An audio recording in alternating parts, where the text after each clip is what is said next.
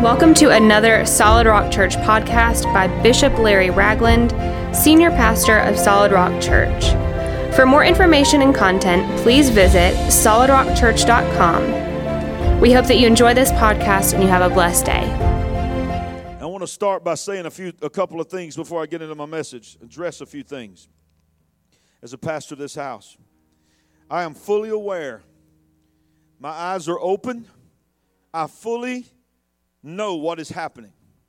I've said it one time, I've probably said it a hundred times, but in this day and age, you got to repeat it or people don't believe that you believe this. I know this virus is very real. I know it is very real. And I know that it is attacking people. And people have been very sick. Many of our loved ones have died. There are people that we know right now that are battling it right now. I know multiple people that are battling right now. In fact, I know more people battling in this wave than I did the first wave. So it's very real. So I'm not denying anything that is happening. But I've said it before and I'm going to say it again. I have a mandate from God to preach what God's word said. And that is what I'm going to do. I'm going to preach what God's word said.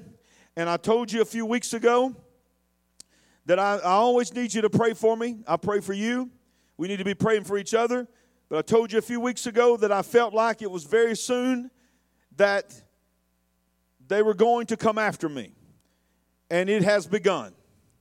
Uh, so I'm getting private messages, I am getting public posts, uh, things about our church, and I don't even want to give the devil any place. In fact, as they continue to come, I'm probably not even going to comment on them again because I'm not going to give place to the devil. Are you all hearing me? Okay? But I need you to pray for me and I need you to know that not only are they coming after me, they're coming after you. And uh, already this morning, we received two very nasty, nothing to do with COVID, but just trying to say that you're not a loving church, that your pastor's full of himself, and this, this church is, is, is not anything that we know it is.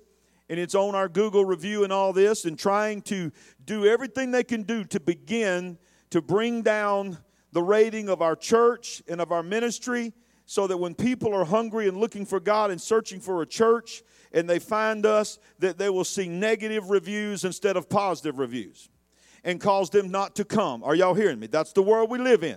We're not going to be mandated by this. I'm not going to change the way I preach because of what somebody says on Google or Facebook. Amen? But I'm trying to tell you, this is the world we live in. They've already started. I mean, it was some pretty nasty stuff they said about this church, supposedly by someone that, quote unquote, you never know because they live behind. Oh, by the way, his name is John Doe.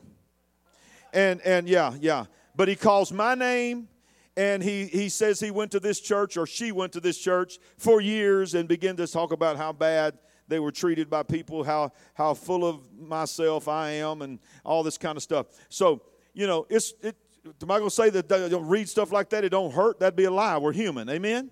Because we know the truth. So, what I'm trying to tell you is this whether you do this or not, I don't need you to do this. But I think we need to flip this thing on the devil. And, and, and if you got a way to go to Google and give a five star review and you watch it online, if this church is a blessing to you, and you, you just we just need to overshadow what the enemy's trying to say about our church. So uh, so if you find a place where you can review your church, if you ain't ever done it, go review your church and tell the church. Don't don't say nothing about these negative reviews. Don't even don't even acknowledge them. Just and you share from your heart, you know, what your experience is. And if your experience is negative, then then share it as negative. And this is this is the response that we said is I hope that before you left this church, whoever you are, because I don't know your name, uh, because you wouldn't give us your name, uh, I hope you spent time to sit down with your pastor and ask him any questions, any and told him any concerns that you had. Because I want you to know if you do have questions and concerns, I'm, I'm available. Just ask me. And, and our leaders are available, uh, but that's usually not the way people do it when they leave. They, they leave and they hide behind that and they want to uh, burn the bridge down as they go. So, this is the last time I'm going to acknowledge it. I'm just going to say, as we go forward and as they begin to try to shut churches down, because you better know they're going to try to do it. You better know it. It's coming this fall and this winter. It's coming the late fall and early winter there will be a move for a national mandated from the president, national mandated shutdown. It is coming. and uh, we're not shutting down. So I'm just going to tell you right now, we're not shutting down. So when that happens, when that happens, this is very small compared. The last time that everything shut down, we shut down. For nine weeks, we shut down. Well, there's another big church that has the same name as us in another state uh, that didn't shut down. And uh, so they've done a Google search and they thought we was at church because their name is Solid Rock Church too. We literally, I'm not excited, uh, we got death threats on our voicemail at the church here. Death threats. We had one lady leave a message saying, I hope every single member of your church contracts COVID and dies. That's what they said on our voicemail at our church. That's the kind of stuff we were getting two weeks into the shutdown. So you better know it's coming. So you, ne- you need to have your eyes wide open and your prayer life intact. Okay? So, that being said, is that okay that I shared that this morning? I'm not talking about that mess anymore. What you do with it, you do with it. I'm just trying to warn you what's coming. It's time for me to preach. Y'all ready? Here we go. All right. So we're in the book of Hebrews in our study called Greater because Jesus is greater than the angels. Jesus is greater than any other so called little g God. He's the only way, the only truth, and the only life. And no man gets to the Father except by him. And I'm telling you, line upon line upon line, the beginning of the book of Hebrews is laying out to the Hebrew people how much Jesus is greater than any religious thing or religious person that they've ever put up on a pedestal. Well, then he really, the writer really gets in some hot water uh, as he gets into chapter 3 because he deals with what we would call, ironically, a sacred cow. Because the, the term sacred cow, of course, comes from when the children of Israel, when Moses was up on the mountain and the, the children of Israel were down there with Aaron and they melted all their gold and turned it into a golden calf. Do y'all remember that? And then they began to worship that golden calf. Well, sometimes you got to kick over what you call a sacred cow. But watch this. They're, one of their sacred cows is Moses because Moses is considered to be the greatest pastor, prophet, uh, and the, of course the one that received the covenant from God. He is, in their day and time, uh, was the most revered. The two most revered men in all of the Hebrew life was Moses and Elijah. These two were the most revered men, and to this day they're still revered. So you can imagine someone who doesn't accept Jesus Messiah, how tore up to this day they would be tore up by what I'm about to read to you. Are you ready? Hebrews chapter 3, verse 1 says this Therefore, holy brethren, partakers of the heavenly calling, consider the apostle and high priest of our confession, Christ Jesus, who was faithful to him who appointed him, as Moses also was faithful in all his house. Now, that was a good little intro, warming him up. And then he hits him. Verse 3 For this one has been counted worthy of more glory than Moses. Come on, somebody inasmuch as he who built the house has more honor than the house. Oh my God, y'all didn't hear me. The one that built the house should get more honor than the house itself. Oh, I honor the house of God, but the reason I honor the house of God is because it's God's house.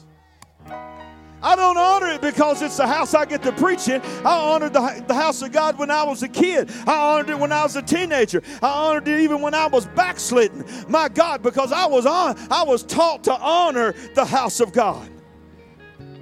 Inasmuch as he who built the house has more honor than the house. For every house, what's this, is built by someone. But he who built all things is God. I built my house, but God also built my house. You built your house or you bought your house from somebody that built your house, but that house was only able to build because God made trees. And he made the stuff to make nails. And then he made the people that had the tool belts on. Come on. He made the trucks that delivered the material. The Bible says the earth is the Lord's and the fullness thereof. Everything is here because of God. We told you last week, God, the book of Hebrews said all things were created by Him, and nothing was created that was not created by Him. They're all held up by Him. So, yeah, you might have swung the hammer, you might have built your house, but God built you. So, God should get more glory than even you in your own house. Oh, y'all ain't hearing me. I know you're the priest of your home, iron men. Come on. I got some iron men in the house. Come on. Come on. Come on. Come on. Y'all, y'all, y'all know what we did Friday night and Saturday morning. Here we go. One, two, three. I am a man of God. Say it again. One, two, three. I am a man of God. He who built the house has more one in the house. Now, watch this. Verse 5. And Moses indeed was faithful in all his house as a servant. Watch this. Moses was the leader of a church that ran almost 2 million people. But God said in that role of leadership, he was still a servant. If your pastor is not a servant, you need to get a new pastor. Microphone cut out. I think I need to say it again. I said, if your pastor is not a servant, you need a new pastor. You need a pastor who is a shepherd of sheep, but remembers that he is also a sheep. That's why I say in our network all the time every pastor needs a pastor. If you're a pastor and you can't name your pastor, you're not a servant. You have now forgotten that you are also still a sheep. You are serving under the chief shepherd. The Lord is my I shall not want. Well, that's what some people ask. Well, bless God, I don't need a pastor. God is my pastor. Well, okay. God's everybody's pastor, but you still need a pastor here on this earth. He, uh, he carries out his will and he operates through human beings. Do you believe that it is God who heals you? Huh? But how does he heal you? How does he say the healing is going to happen? He says, You shall lay hands on the sick and they shall recover. Did you heal them when you laid your hands on them? No. You, you know. I know what you're saying, but no. Never. I know what you mean. But no, you don't ever heal anybody. God uses you to heal other people, but it's never you. Can I get an amen? God can use your hands to do it, Come on. But it's God. In fact, fact, I'll just tell you right now, the Bible says, give and it shall be given to you. Pressed down, good measure, shaken together, running over. Those are the blessings of God, but it doesn't stop there. How does those blessings of God get to you? The next comma, the next part of that verse is, shall men or humans give to you.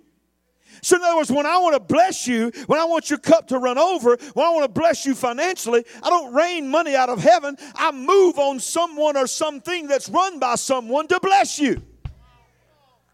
Am I preaching good this morning? So Moses had to understand he was the man that was in charge on earth. But if you'll study Moses, you'll find that he always tried to spend time with God before he ever told Aaron or anybody else to do something. Now, he messed up just like any other human, lost his temper at times, got out of the will of God, but for the most part, he did. He moved and operated as God told him to move and operate. In fact, when he asked God to show him his glory, he said, Let me tell you something, I'll just be honest with you. I'm not even going to move unless you move before me. He said, I'm not going anywhere unless your glory goes before me. That's the heart of a servant. Moses was faithful in all his house as a servant. Watch this, comma. For a testimony of those things which would be spoken afterward. Wow. So he served God, obeyed God. Remember, God told Moses exactly to exact specifications how to build the Ark of the Covenant. He told him exact specifications how high the veil would be, how thick the fabric would be, how many loops there would be holding the. I mean, it was so intricate. When you're doing your daily Bible reading, you read that. If you don't watch yourself, you'll find yourself just checking out because it is some of the most minute details. I'm talking about down to the square inch and you're like, why? Did he, why didn't he just say, hey, big me a big room, big room, make it at least 100 by 100, something like that? No, he told them exactly this is where this part will start and it will stop. This is where the next thing, when you make this table of showbread, I want you to take so many paces in, take so many paces to your left, set the table right there. Why was he so specific? I'll get to that in just a minute, and certainly as we go through the study of Hebrews. But, but the question I want to ask you is this How many knows Moses could have went his own way and done it pretty close to what God said, but he was faithful to do it exactly the way God said. Here's why because Moses had heard from God and knew from God that everything that he was building and doing and operating in was all pointing to something or someone that would come after him. When you study the tabernacle, that was in that was built in the in the wilderness. When you study the outside curtain how many poles there were. When you study the outer court what was in the outer court. When you study the inner court what was in the inner court. When you study the holy of holies what was in the holy of holies. When you study how the priest had to be dressed. When you study how the priest had to walk how he had to progress what he had to do in order to make his way to the holy of holies. When you study the angels when you study the mercy seat when you see the angels wings touching, the cherubim touching. When you study all these things, you see the lamb. You see how the lamb of the blood of the lamb had to be slain. You see how it was put over the doorpost called Passover. You see all of these things that happened in the Old Testament. And then you begin to study the Messiah Jesus. You find that every single thing that was in that Moses was faithful to serve and to do in the Old Testament were all breaking down, explaining, and pointing to one, not person not, not one event, but one person, the man Jesus Christ. Woo, I feel the Holy Ghost. But Christ, let me back up, for a testimony, Moses served for a testimony of those things which would be spoken afterward. A better covenant based on better principles.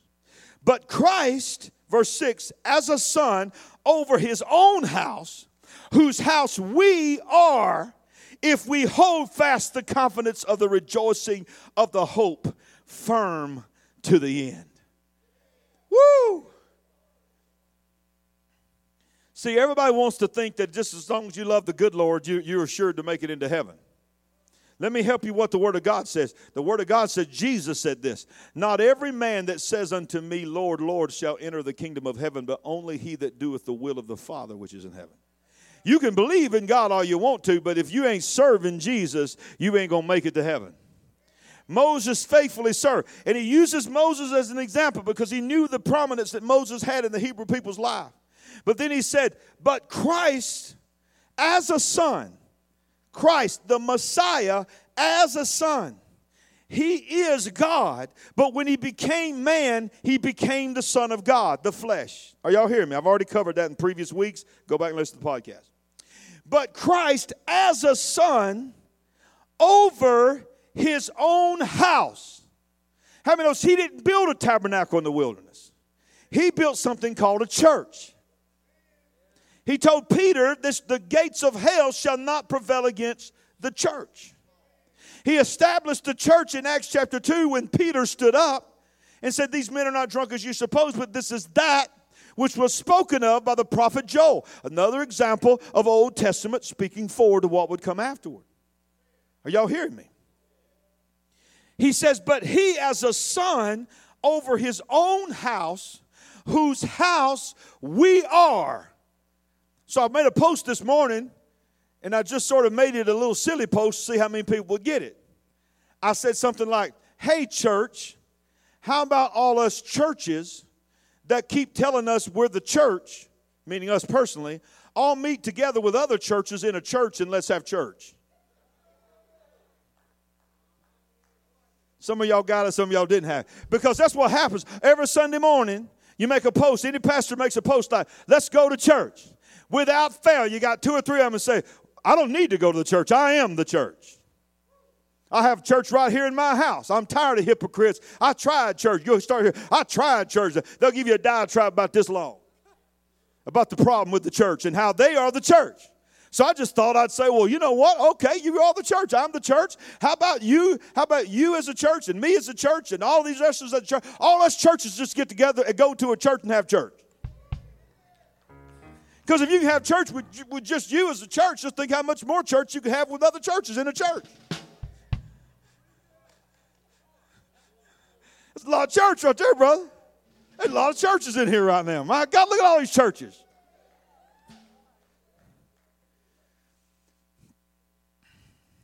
One thing that's interesting to me about this passage of scripture is that Jesus referred to as apostle and high priest of our confession. He is not the apostle and high priest of those who have not confessed him as Lord and Savior. I hate to bust your bubble. God loves the world, but he's not everyone's apostle and high priest. He's not forever interceding on behalf of the sinners. Woo. That's never accepted him. In fact, oh, y'all don't want me to say it, but somebody needs to say it in this day and age because we're in a, we're in a day and age now where preachers are teaching you that God just loves you so much that everybody's good. Ultimately, we're all going to be okay because God is such a loving God. I've already told you what Jesus said when he says, Not everyone that says, Lord, shall enter into the kingdom of heaven, but he that doeth the will of my Father which is in heaven. I know he's already said that. But then I'll tell you this He says, If you confess with your, Lord, your mouth the Lord Jesus and believe in your heart that God is raised from the dead, thou shalt be saved. So, in other words, the children of God are those that are forgiven. So, God answers the prayers of a sinner. He answers the prayer of a sinner Will you forgive me of my sins and be my Lord? And the answer of the Lord is yes and amen to that sinner.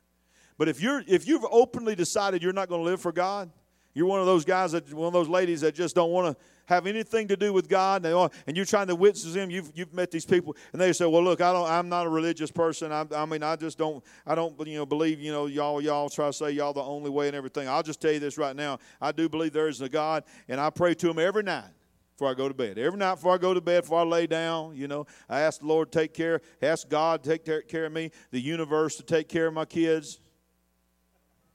Hmm? Some of them even just say, they, some of them even say Jesus. I ask the Lord, Jesus, to, you know, to take care of my, my kids and all this every night. But I don't want to have anything to do with your church because I don't want to have anything to do with somebody that isolates themselves and says their God is the only way. Well, let me tell you something right now. You can, you can pray all you want to, you're blue in the face. God's favor and God's blessings are reserved for his children. You can, you can like it or not like it, but that's in the Bible. You study the Bible. God's favor, I'm talking about favor, not love, not grace, not mercy. That's available to every human being. But his favor is on his children. I got five people that understand what I just said. I, you ought to be excited because you're a child of God, right? His favor is reserved for his children. And for his children, he is the high priest of those who are serving him. See, I'm, I'm going to mess some of y'all up right here. For a sinner who's never been born again, he is your Savior. But for a son or a daughter who sins, because how many knows just because you're a Christian don't mean you're never going to sin again? He is your advocate. The Bible says if you sin, you have an advocate before the Father. Now, that doesn't mean he condones your sin. That means the fact that your name is written in the Lamb's book of life, he becomes your priest and mediates on your behalf while he's convicting you. That's what the Bible says. So, the advocate, that paraclete, that lawyer, that legal representation between you and God the Father, Jehovah God, is reserved for his children, not for sinners. He's sitting in the same seat, but when a sinner prays to him in prayer of forgiveness, he forgives them their sins, puts their names in the Lamb's book of life, and he becomes their lawyer. Huh? Are y'all hearing me? Oh, yeah, I know I'm preaching controversial stuff. I don't care. I'm just preaching the Bible. The Bible's controversial. Jesus, say this with me Jesus is greater than Moses. That don't sound controversial to you, but that was pretty controversial then. That was huge then. Remember when they used to bring up Abraham to Jesus? Well, I hear what you say. They'd say, I hear what you say, but this is what Moses said. I hear what you're saying, but Moses said this. I hear what you're saying, but Abraham said this. One time Jesus got tired of it. He said, Let me just tell you something. Before Abraham was, I am. Come on. Before Moses was, I am. Come on. That's the sacred name of God. He didn't say, because it sounds like improper English. He should have said, in the natural, before Abraham was, I was. He said, before Abraham was, I am. Come on, are you hearing me? Because I am is the secret name of God. It's the same name that Moses, when Moses was looking at the fiery bush, the burning bush, and God told him through the fiery bush to go tell Pharaoh to let God's people go. He said, They're going to ask me who sent me, what kind of God I serve, whom shall I say sent me? He said, You say to them, I am has sent thee. He was already letting them know Moses is awesome, but Moses only does what I am tells him to do. Moses is only anointed because I am anointed him. Come on. Oh, we don't know the way to go. We don't know the way to go. Oh, you know the way. I am the way. I am the truth. I am the life. No man gets to the Father except by me.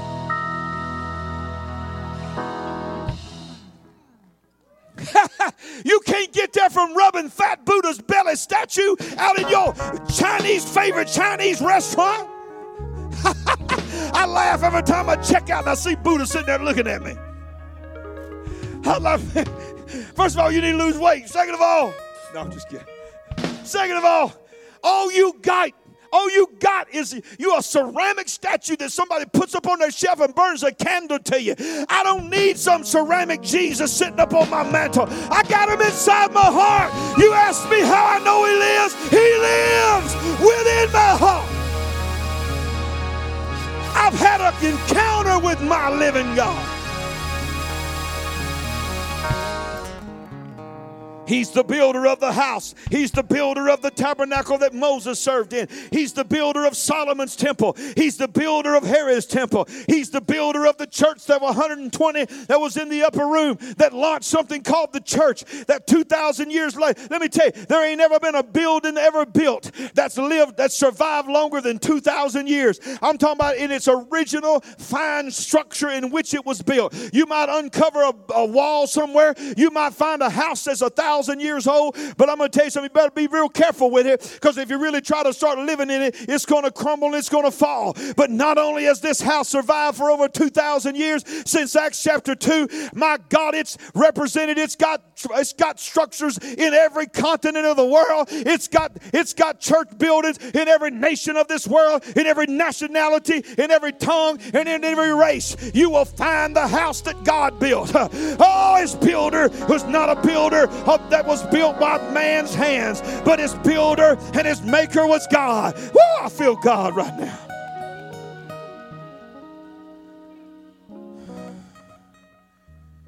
Chapter 3, verse 7 says, Therefore, as the Holy Spirit says today, if you will hear my voice, do not harden your hearts as in the rebellion. He's still talking about Moses. In the day of the trial in the wilderness, where your fathers tested me. Listen to what God is saying tested me, tried me, and but saw my works for 40 years. Therefore, I was angry with that generation and said, They always go astray in their heart. They have not known my ways. So I swore my wrath, they shall not enter into my rest. Now, understand, that word rest is a this entire in fact that entire passage is a quote from Psalm 95. You go back and look at Psalm 95, you will read that was a Mosaic psalm. Psalm 95. The, so the writer of Hebrews knew that they would know exactly what he was quoting. This was not a new word, this was a reminder of a word and a rebuke that was written by a Mosaic psalm, Psalm 95 quoted word for word. You can go back later and read it. But he talks about what happened in the wilderness. And when he talks about my rest, that word rest means the promised land. He was not talking about heaven per se, he was talking about the promised land. So if you know the story, you know that it's mind boggling that every single person except two men, Joshua and Caleb, every single person that came out as a result of the 10 plagues of Egypt died in the wilderness and never went into the promised land. Every single one of them. In fact, the only reason that the two, Joshua and Caleb, went in is because when they went in, they were one of the 12 spies. They were the only two that came back and told Moses, We can take them. The only two, quite frankly, that was not living by fear. The others came back and called themselves grasshoppers and that there was giants on the other side of that wall of Jericho and it was a stupid thing. We needed to do what listen, do you understand what was happening? They were racing chariots. The walls were so big. They were racing chariots on the top of that Jericho wall. They were standing on the outside screaming at the children of Israel, mocking them, saying, "You do you really want to disobey this mandate?"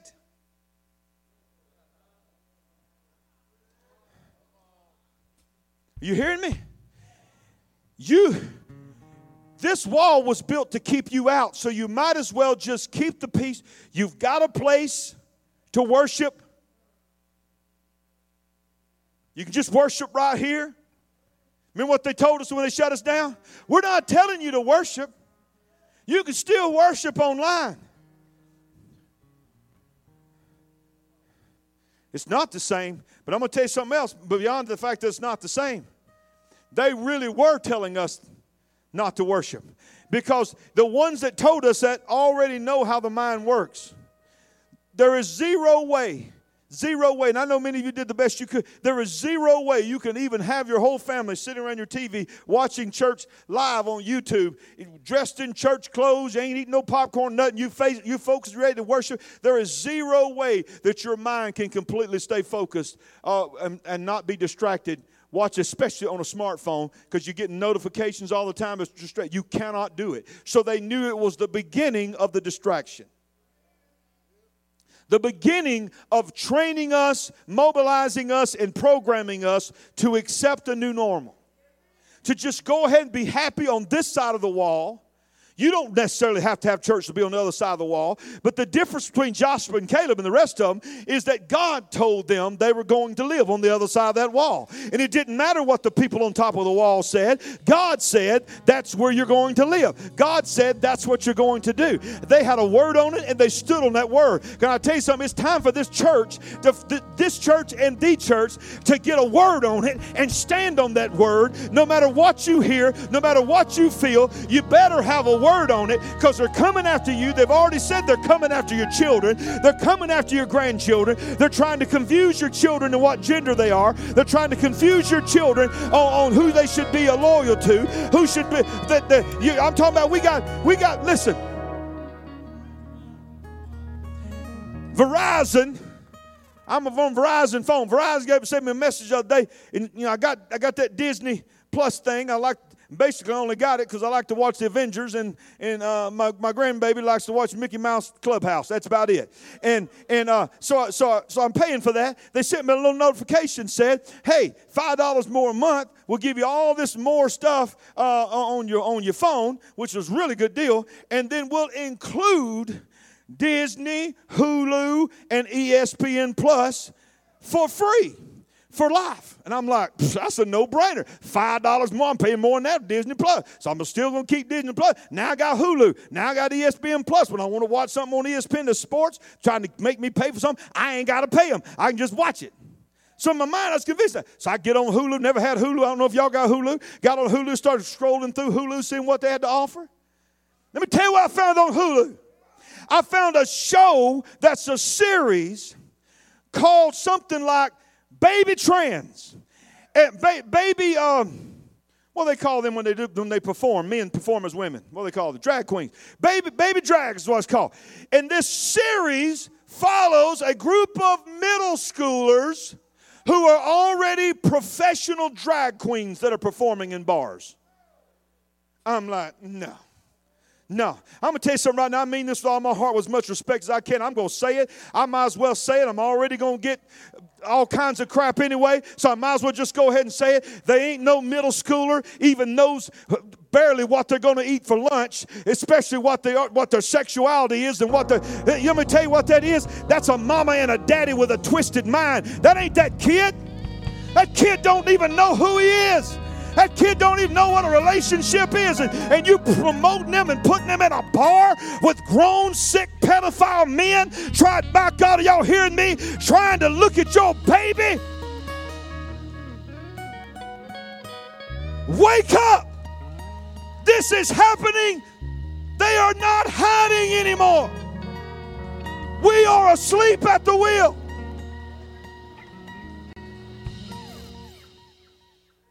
Good right here on this side of the Jordan. I'm good, Pastor. I got a little spot here. I come in my house, I shut my door. You know, we, we praise the Lord inside here. I know what's going on out there. I don't care what's going on out there. All I know is my house is sanctuary. I'm real good right here. I'm good, Pastor. Thank you. Okay, all right. I'm proud that you got that kind of bold stance. But how about this question? God didn't tell you to live right here. You, didn't, you don't get to decide this is where you're going to act out. God said you're supposed to go through that wall.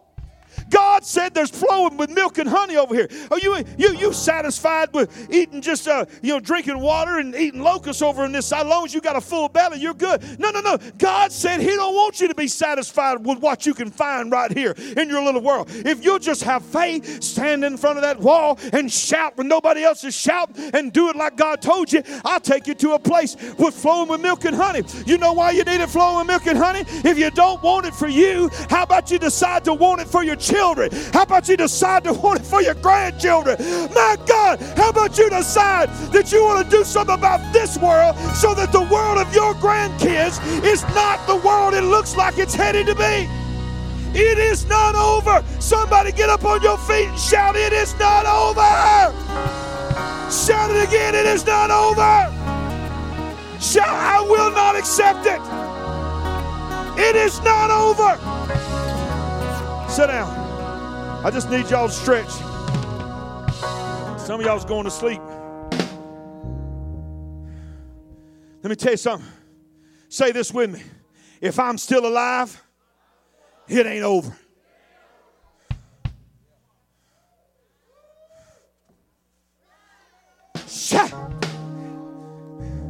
If I'm still alive, I'm still the priest of my home.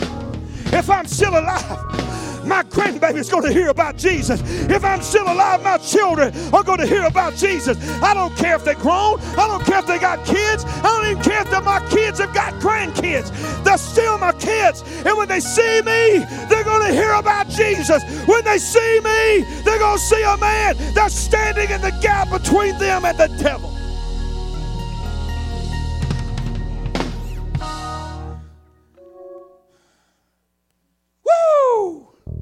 That Ric Flair noise coming on. Woo! I got to hurry. I'm going to be in this thing till 2022. I'm not kidding. I got to looking at it. I was like, my God, this, this may take me through the new year. Come on. But how many knows we're getting some word? We're getting some word. I'm not talking about bragging on me. I'm talking about the word. Hebrews is some meat, y'all. Now,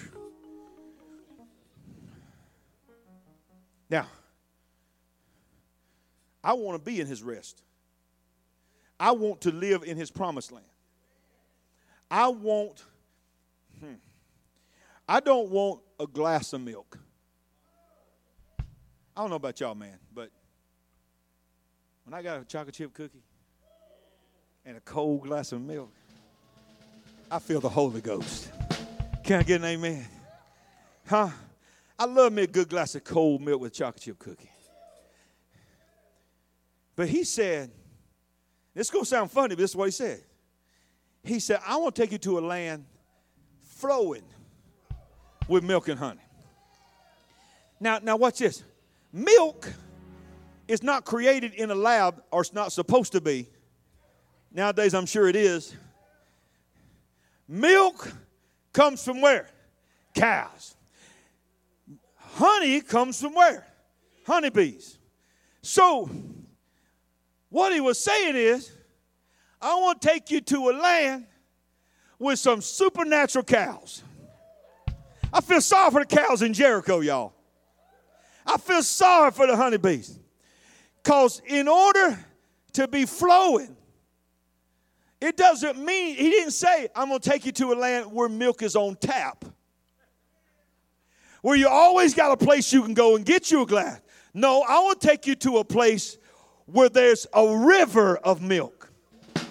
Huh? Some of y'all drinking it. Some of y'all might just want to get it and take a milk bath. Just don't take a milk bath in my river because I'm going to drink it. But what I'm trying to say is that's all types of shadows. We don't know that we know that that's not literal. What he was trying to say is, I want to take you to a place that ain't just a moment where every time you eat a chocolate chip cookie, you get you a cold glass of milk. I want to take you to a place because watch this. Honey is pure energy. That is pure sugar. It is one of the most amazing things in the world. It is absolute instant energy. Right? Milk is absolutely it's great tasting but it has nutrients in it and it feeds the bones and the structure of the body. So in other words he says i want to take you to a place that is flowing and will always give you the substance that your structure and the body of your church and the body of your family and the stability of your home is always growing and getting stronger. And it's also a place when the world's trying to suck you dry, you've got a constant source of instant energy. Tell you something else about honey. Honey is the only food element in history that we know of that never spoils. Honey will not spoil. Honey can be put in a cabinet when you're a kid and, at your grandmama's house. Your grandma passes away, and you, an adult, now you about to be a papa yourself, and somehow the house gets passed down to you, and you ain't been in that cabinet for 50 years, and you open up and you find that honey. Now, that might look nasty on the jar, but if you open that up and stick a spoon in it, it's still good. In fact, what's going to blow your mind is they have found honey in Egyptian tombs that were buried with pharaohs that are 4,000 years old. Honey that they pulled out, opened up the container, stuck their hands down in it and ate it, and the honey was as good as it when it was put in the in the tomb. Oh, y'all ain't hearing me. Yeah, that reminds me of a great church service we had in the old hay barn when I was preaching about the honeycomb, and I just remembered while I was preaching about the honeycomb that Jonathan found, I remember that somebody had brought some honey into the church. And I looked back in the back of the church, I said, You got that honey jar with you? And I'm going to tell you, that's back in the Holy Ghost wild Larry Ragnar. Y'all think I'm wild now, it's wild then. I said, Bring that jar to me. I brought that jar to me. Next thing I know, by the time I come out of the anointing, I had taken the same spoon and fed everybody in the church from the same spoon out of the jar, and we all ate honey. it happened, y'all. It happened happened. But I think back on it now, I'm like, oh my God, I can't. I'm, number one, I can't believe I did it. Number two, I can't believe everybody let me do it. I come about receive in the name of Jesus, receive in the name of Jesus. With the, with the same spoon, y'all. Then I saw of the Holy Ghost, I looked down, the jar was empty. I stuck my hand down in there and I grabbed that honeycomb and I pulled it out and I said, Some of y'all just want to eat the honey by a spoon, but I want the honeycomb. I shoved it in my mouth, started chewing it. About that time, I come out of the anointing. I was like, what have I done?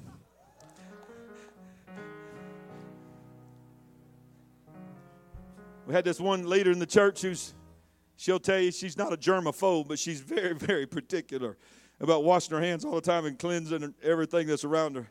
And after church, she come to me and she said, Did, did I just eat honey from the same honey jar as every single person in this place with the same spoon? I think I said something like, I don't know what you're talking about. so some of y'all scared. If you ever see me come out with a honey jar, be afraid. Be very afraid. No, I don't think I'll ever do that again. But you never know. Chapter 3, verse 12 says, Beware, brethren lest there be any of you of evil heart of unbelief and departing from the living God. But exhort one another daily while it is still called today. How many knows we ain't guaranteed tomorrow? In fact, can I give you a revelation that's pretty deep, but it's actually not deep, but it's so not deep, it's deep? That was that was pretty deep right there. What's this? Tomorrow never arrives. Never. Never. Tomorrow never exists. It is only a word.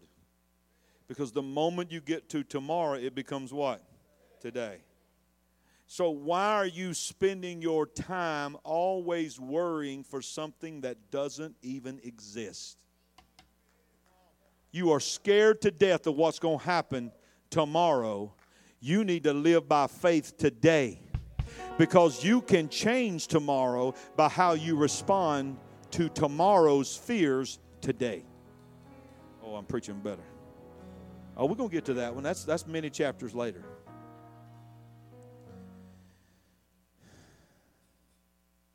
Lest any of you be hardened through the deceitfulness of sin.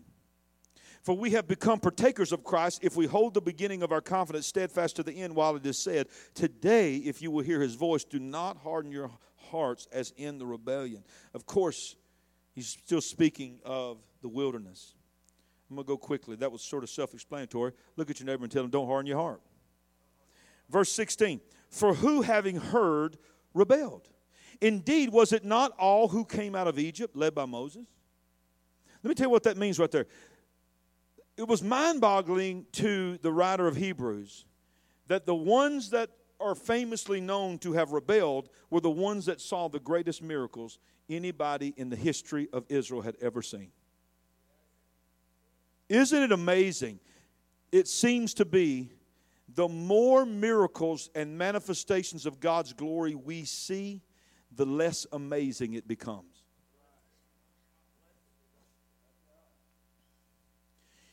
Can I say this and understand that I'm not talking about me? I'm not even talking about this praise team. I'm just talking about what God does in this house. You are so blessed in this house, you don't even know anymore how blessed you are. You have taken, when I say you, I mean me too. We have taken this for granted. This is not everywhere. If you've ever gone to another church, I'm going to tell you right now, I'm not judging any other church. I ain't speaking of any church in particular, but I'm tell you right now. This kind of anointing, this kind of preaching, this kind of music, this quality of music, this anointing music, this kind of ministry in the altars, this kind of a spirit of praise and worship is not everywhere. Oh, it is other places, but it's not everywhere. And I can't tell you the people that's got mad, got hurt, got offended because they didn't get their way and left the church and talked bad about us and tried to destroy us while they're gone. And then, you know, six months, eight months, two years later, I look up in the middle of service and there they are, sliding in the back pew after church, waiting for me, standing in the back of the church, asking my forgiveness, begging me if they can come back. And I look at them every single time and say, You don't have to ask me to forgive you at all. As far as I'm concerned, you were still family at the time you left, and you're still family now. There's, there's no hard feelings on my part. There's no hard feelings about anybody in here. Pick up right where you left off. We love you. And they're just like, every single time, they're just like, but, but I said this. Well, I don't even remember what you're talking about. We're just happy to see you. And then they'll say things like, Well, I'll just tell you right now, we tried this church, we tried that, we tried this church, and I'll just tell you right now, we're back because we ain't found nothing like solid rock. I'm just saying that I'm bragging on God. What's this? How many of you will say right now that you spend a time, regardless of the reason, we don't care what the reason is, whether you moved away, jobs, changed, whatever, you left Solid Rock and came back, and you realized that's why you came back because I needed this church. Raise your hand. Look around. Look around. In every section, you got hands going up. Okay, thank you. I want y'all to see you're sitting right next to people that attest to what I'm saying. We're blessed. We, but we got to be careful. We got to protect that anointing, and we can't let our eyes and our spirit man become used to miracles. I mean, you we'll have miracle service where somebody get up here and say, "Well, I can tell you right now, I've got I've had sciatic pain my for the last ten years. I've never been in a church service in my life where my my sciatic nerve has not bothered me and hurt me. When Pastor prayed tonight, or, or Brother Jim or Brother Mac prayed tonight, I felt the Holy Spirit's warmth come in my body, and I felt that sciatic nerve loose. And I can tell you, for the first time in my life, I'm dancing before the Lord, and I have no sciatic pain. I'm gonna tell you something. I mean this with respect. In a church of 75 to 100 people on that miracle service, you have 10 people clapping. And I'm like, I want to say, did you not hear what this person just said? We have become so used to it. Oh, that's pretty good. That's pretty good. That's pretty good. That's awesome, man. That's awesome. Yeah, that's a miracle. That's a miracle. No, we should be going, my God, wow, wow, thank you, Jesus. 10 years they've been in pain, and in a moment you healed them tonight. What a God we serve. We should be amazed, y'all. But we have become used to it.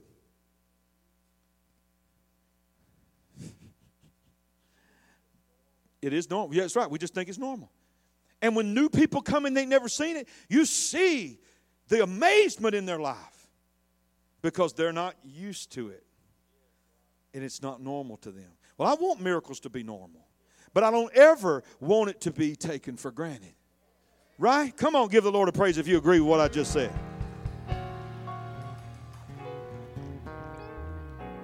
Now, with whom has he had been angry for forty years? Was it not with those who had sinned, whose corpse were fell, whose corpse fell in the wilderness, and to whom he did swear that they would not enter into his rest, meaning the promised land? But those who did not obey. So we see that they could not enter in because of unbelief. Can I tell you something? The most powerful force on this earth, force on this earth, besides the Holy Spirit, is a man or a woman of God who operates in faith and know who they are in God. Right? Now, we all think we all know that. But one of the most powerful forces against God and what he wants to do is unbelief. Faith moves God, unbelief ties the hands of God. Jesus Christ, the Bible said, because, left a town and did not do great things because of their unbelief. Unbelief is not where God operates. God operates in belief. Are y'all hearing me? Let's move on. I'm gonna read. I'm gonna read one passage of scripture to set you up for next week. Okay? Have you enjoyed this teaching? Come on. Hebrews chapter four, verse one, says this. I'm gonna read several scriptures. I'm gonna let you know this is the this is the, the word we're getting into next week. Therefore, since a promise remains of entering his rest, let us fear lest any of you seem to have come short of it. For indeed the gospel was preached to us as well as to them, but the word which they heard did not profit them. Listen, not being mixed with faith in those who heard it. For we who have believed do enter into that rest. As he has said, so I swore my wrath, they shall not enter my rest. Although the works were finished from the foundation of the world. For he has spoken in a certain place on the seventh day in this way. Book of Genesis. And God rested on the seventh day from all his works. And again, in this place, they shall not enter into my rest. Talked about, see, he said he talked about rest first in the Garden of Eden. Now he's talking about his rest, referring to the children of Israel not entering into it. And now he's talking about another rest, which is the ultimate rest, which all of those rests were all pointing towards. Verse 6 Since therefore it remains that some must enter it, and those to whom was first preached did not enter because of disobedience. Again, he designates a certain day, saying in David, Today. After such a long time as it has been said, Today, if you will hear my voice, do not harden your hearts. For if Joshua had given them rest, then he would not have afterward have spoken of another day. In other words, he said, As great as the promised land was that Joshua led them into, if it was the true rest that He intended for us to be in, there would not need be for anything beyond that moment. Even entering Jericho, the promised land, was a type and a shadow and a foreshadowing of the true rest that He desires for us to be in. I'm going to read that again. For if Joshua, meaning he's the one that led them into Jericho, had given them rest, then he would not afterward have spoken of another day. Joshua said, Word of God, Old Testament says, There remains therefore a rest for the people of God. Do you receive that for your life? I received that for my life. I put that in capital bold letters. There remains, therefore, a rest for the people of God. For he who has entered his rest has himself also ceased from his works as God did from his. Let us therefore be diligent to enter that rest, lest anyone fall according to the same example of disobedience. In other words, he says, and this is what I'm going to get into, it's going to be deep stuff next week. All of what I've spoke about that happened in the, in the wilderness, all of what I've spoke about that happened at Jericho, all that I've spoken about of what Jericho was, and the promises of God. All of that pales in comparison to what all of that was trying to teach and illustrate that is to come. And he says, But here's the reality There remains a rest for the people of God. But if you are disobedient, just like them, you will not enter this rest either. God is looking for an obedient people. Can I get an amen? Can we give the Lord a praise right now for the Word of God?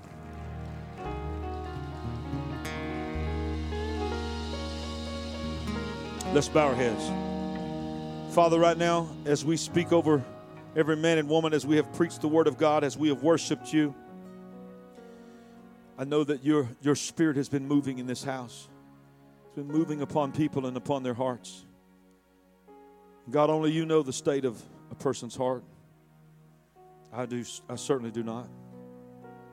But God, right now in the name of Jesus, I declare that if there is anyone in this building, in your name, Jesus, that doesn't know you as Lord and Savior, if there's anyone here who has had a relationship with you, God, and you know is more than even they know, they've walked away from that relationship, but your spirit is convicting them that it's time to rededicate their life to God. Whoever it is, God, I pray that your Holy Spirit would move upon them right now to make this the day that they are assured of that rest that the Word of God spoke of today. They are assured to see their loved ones again. They are assured to see you, Jesus, face to face.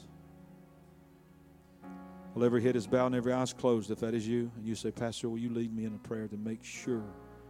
I'm not sure, but I want to be sure that I'm right with God. Would you raise your hand? Is anybody wants me to pray that prayer with them? Thank you. Thank you. I see hands. Oh my God, what a blessing. Is there anybody else? Come on. Don't be ashamed. This is the moment. This is the moment. Is there anybody else? Is there anybody else? Thank you. Thank you. People of all ages raising their hands. This is beautiful. Is there anybody else? Church, will you look up at me? Let me tell you the most important part of every service is right here. There were four people, varying in ages. I'm not going to point them out. I feel led of God to do it this way today.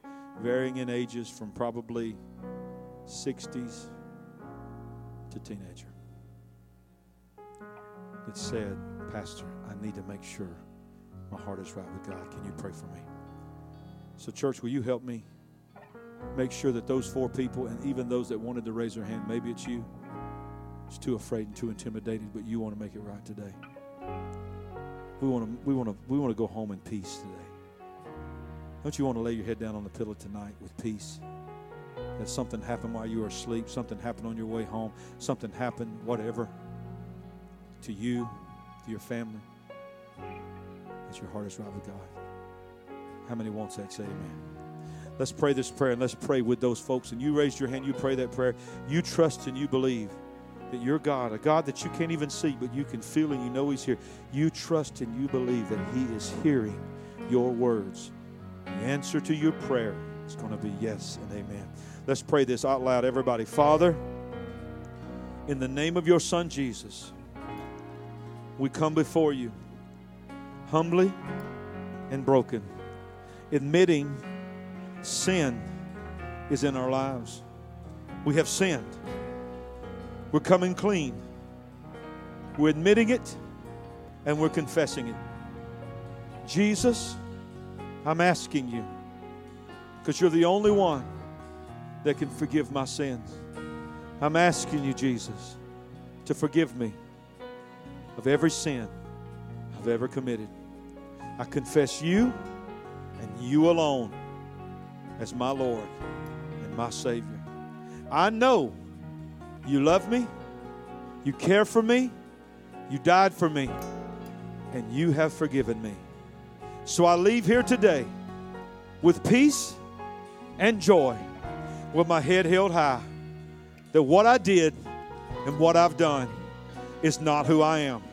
I am forgiven. I am a child of God.